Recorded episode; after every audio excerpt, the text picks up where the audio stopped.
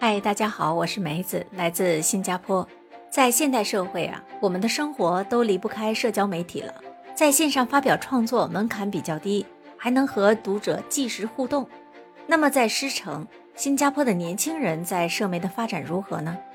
社媒是不是会吸引更多在新加坡的年轻人写作，激发创作欲望呢？今天梅子啊，就和你聊一聊，在新加坡的年轻人如何在网络平台上进行文艺创作和发展的。乐活南洋，芝芝梅带你聚焦东南亚。其实和国内一样。新加坡也有越来越多的年轻人啊，把自己的文艺作品发布在网络上了，或者呀，他们直接经营属于自己的社媒平台。因为与传统的媒体相比，线上媒体的门槛比较低，可以承载的信息量又更大了，同时又具有时效性、互动性等优点，所以啊，更受年轻人的青睐。近期啊，梅子就关注到新加坡的四名对文艺创作充满热情的年轻人。以及他们的社媒平台和学校社团的发展情况。其实，在二零一七年的时候，正在南洋理工大学读书的学生江一，他就创立了微信公众号“虚拟文学”，主要的写手还有他的同学熊和宇航。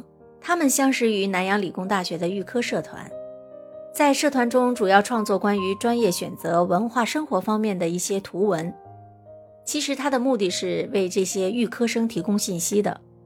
但是江一认为啊，这种创作过于在乎读者和传播了，所以呢，他想做一种纯正的、充满文学性的不实用文学。所以他在二零一七年就注册创建了微信公众号“虚拟文学”。他们关于创作的观点啊，是不论是否有人看，看的人多还是少，他们都会坚持写下去的。毕竟写成文章的东西或许不会被看见，但是如果那些想法困在自己的脑子里，其他人就一定无从知晓了。哎，这一观点与梅子不谋而合呀。作为一名播客，不管有没有人听，听的人多还是少，只要有一个人听我的节目啊，我都会坚持分享下去的。再说到另外一个社团啊，叫华苑。新加坡的华苑呢，是义安理工学院人文学院的一个社团，社员主要来自于中文系和华文传媒系的学生。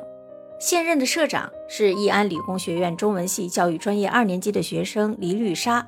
其实和其他学校的中文社团一样，华苑每年都会举办一系列的活动，比如说迎新会啊、中秋庆祝活动啊等等。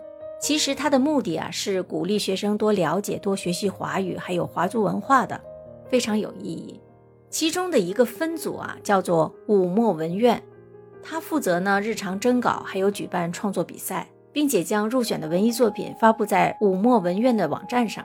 武墨文苑的主编叫黄佳怡，他是义安理工学院中文系二年级的学生。其实这个社团呢，他并不要求学生用多么精妙的文学去创作，而是希望能够提供平台给学生展现创意，而且激发他们创作的欲望，能够写出更有趣的内容，吸引更多的大众来看。其实，在新加坡的大专院校里。有许多刚刚开始尝试文艺创作的学生，他们的创作啊还不成熟，或者是已经成熟了，但不够自信，不敢轻易尝试向传统的媒体投稿。那么，类似像武墨文苑这样依托学校社团的社媒平台，就能够为他们提供一个机会。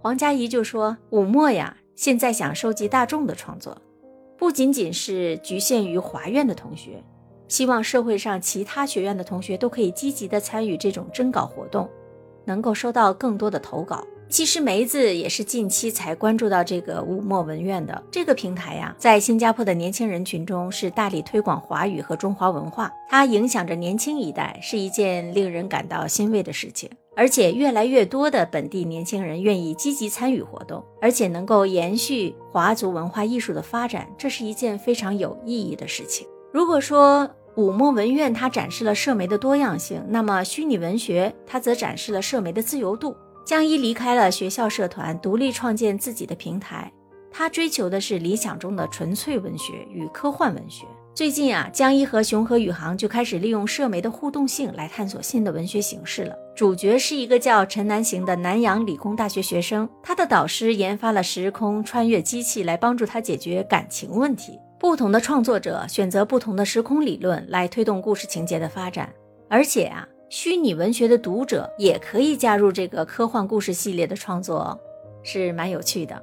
创作都来源于生活，那么在新加坡的创作也同样是来源于社会和生活经验的。而年轻人更青睐的展示平台都是线上的社交媒体，这也是现今年轻人的最佳选择。当我们做一件事情的时候，如果能够不断的收获正向的反馈，这件事情就很容易的坚持下去。而且作品的获奖和发表，对于创作者来说呢，无疑就是正向的激励。这四名创作者都曾参加过线下的文学创作比赛，而且在传统的纸媒上发表过文章。这些经历啊，都成为他们坚持创作的动力。但是如今，他们青睐的展示平台都变成了线上的社交媒体。这四名喜欢创作的年轻人其实都是外地的学生，他们在新加坡升学生活了很多年，所以积累了很多的经验。就像江一。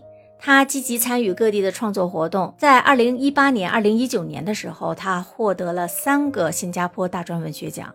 同时呢，也在微信公众号的虚拟文学上以“小问和”为笔名发表过作品。江一说了，如果没有来新加坡的话，他可能就不会创立虚拟文学了。他认为啊，新加坡是实用主义的，这种实用主义激发了他对纯粹文学的追求。而且到一个陌生的国家学习呢，难免会感到一些孤独。孤独就会让人去思考诸如生命意义一类的宏大话题了。他便用写作来消解这种思考带来的壁垒。在新加坡的所见所感呢，还丰富了他文章中的文学意象、意识形态和人物形象。有一种说法是呀，新加坡是一个有未来而没有历史的国家。回望原乡的离散华文文学，也许并不能够成为打动读者的文学标签。他说，愿意为新加坡的科幻书写贡献出自己的力量。他的同学熊和宇航在二零二零年的时候获得了新加坡大专文学奖小说组的首奖。在微信公众号的虚拟文学上，他是以何物烈作为笔名来发表文章的。熊和宇航就认为，人无法描述自己没有见过的东西，有了经历才会有经验。是在新加坡学习的经验，增加了他人生经历的厚度和丰富度。再说到这个武墨文苑的社团里的黄佳怡啊。他是因为什么呢？他是因为小学华文课的一次剧本写作作业，激发了这个对写作的兴趣。黄佳怡认为，在新加坡学习的经验丰富了他的思想，也让他的写作素材更加的丰富。黎绿莎，他曾经获得兴趣诗意佳作奖，还有创意无限全国儿童故事创作大赛优秀奖。他的作品《豆花饭》发表在了新山文艺上。他在新加坡本地的学生报《逗号》上面发表过很多篇作品了。他说：“新加坡是一个多元文化的国家，所以在这里能够接触到世界各地的人，让他的视野更加的广阔了。认识许多不同背景写作的朋友，而且能擦出不同的火花，对他的创作是有很大帮助的。希望年轻人们都能够积极面对生活，能像这四位创作者一样，充满对科学和文学的向往与想象。”在社交媒体上占有一席之地，既得到了发展，也能将文艺创作更直接、快速地深入到大众之中。我是梅子，感谢你的聆听和支持。同他们一样，我也在喜马拉雅开始了自己的原创播客之路，这是另外一种形式的创作和分享。希望你喜欢我的节目，你的订阅、转发和评论是你对我最大的支持，也是我坚持下去的动力。我们下期节目再见，拜拜。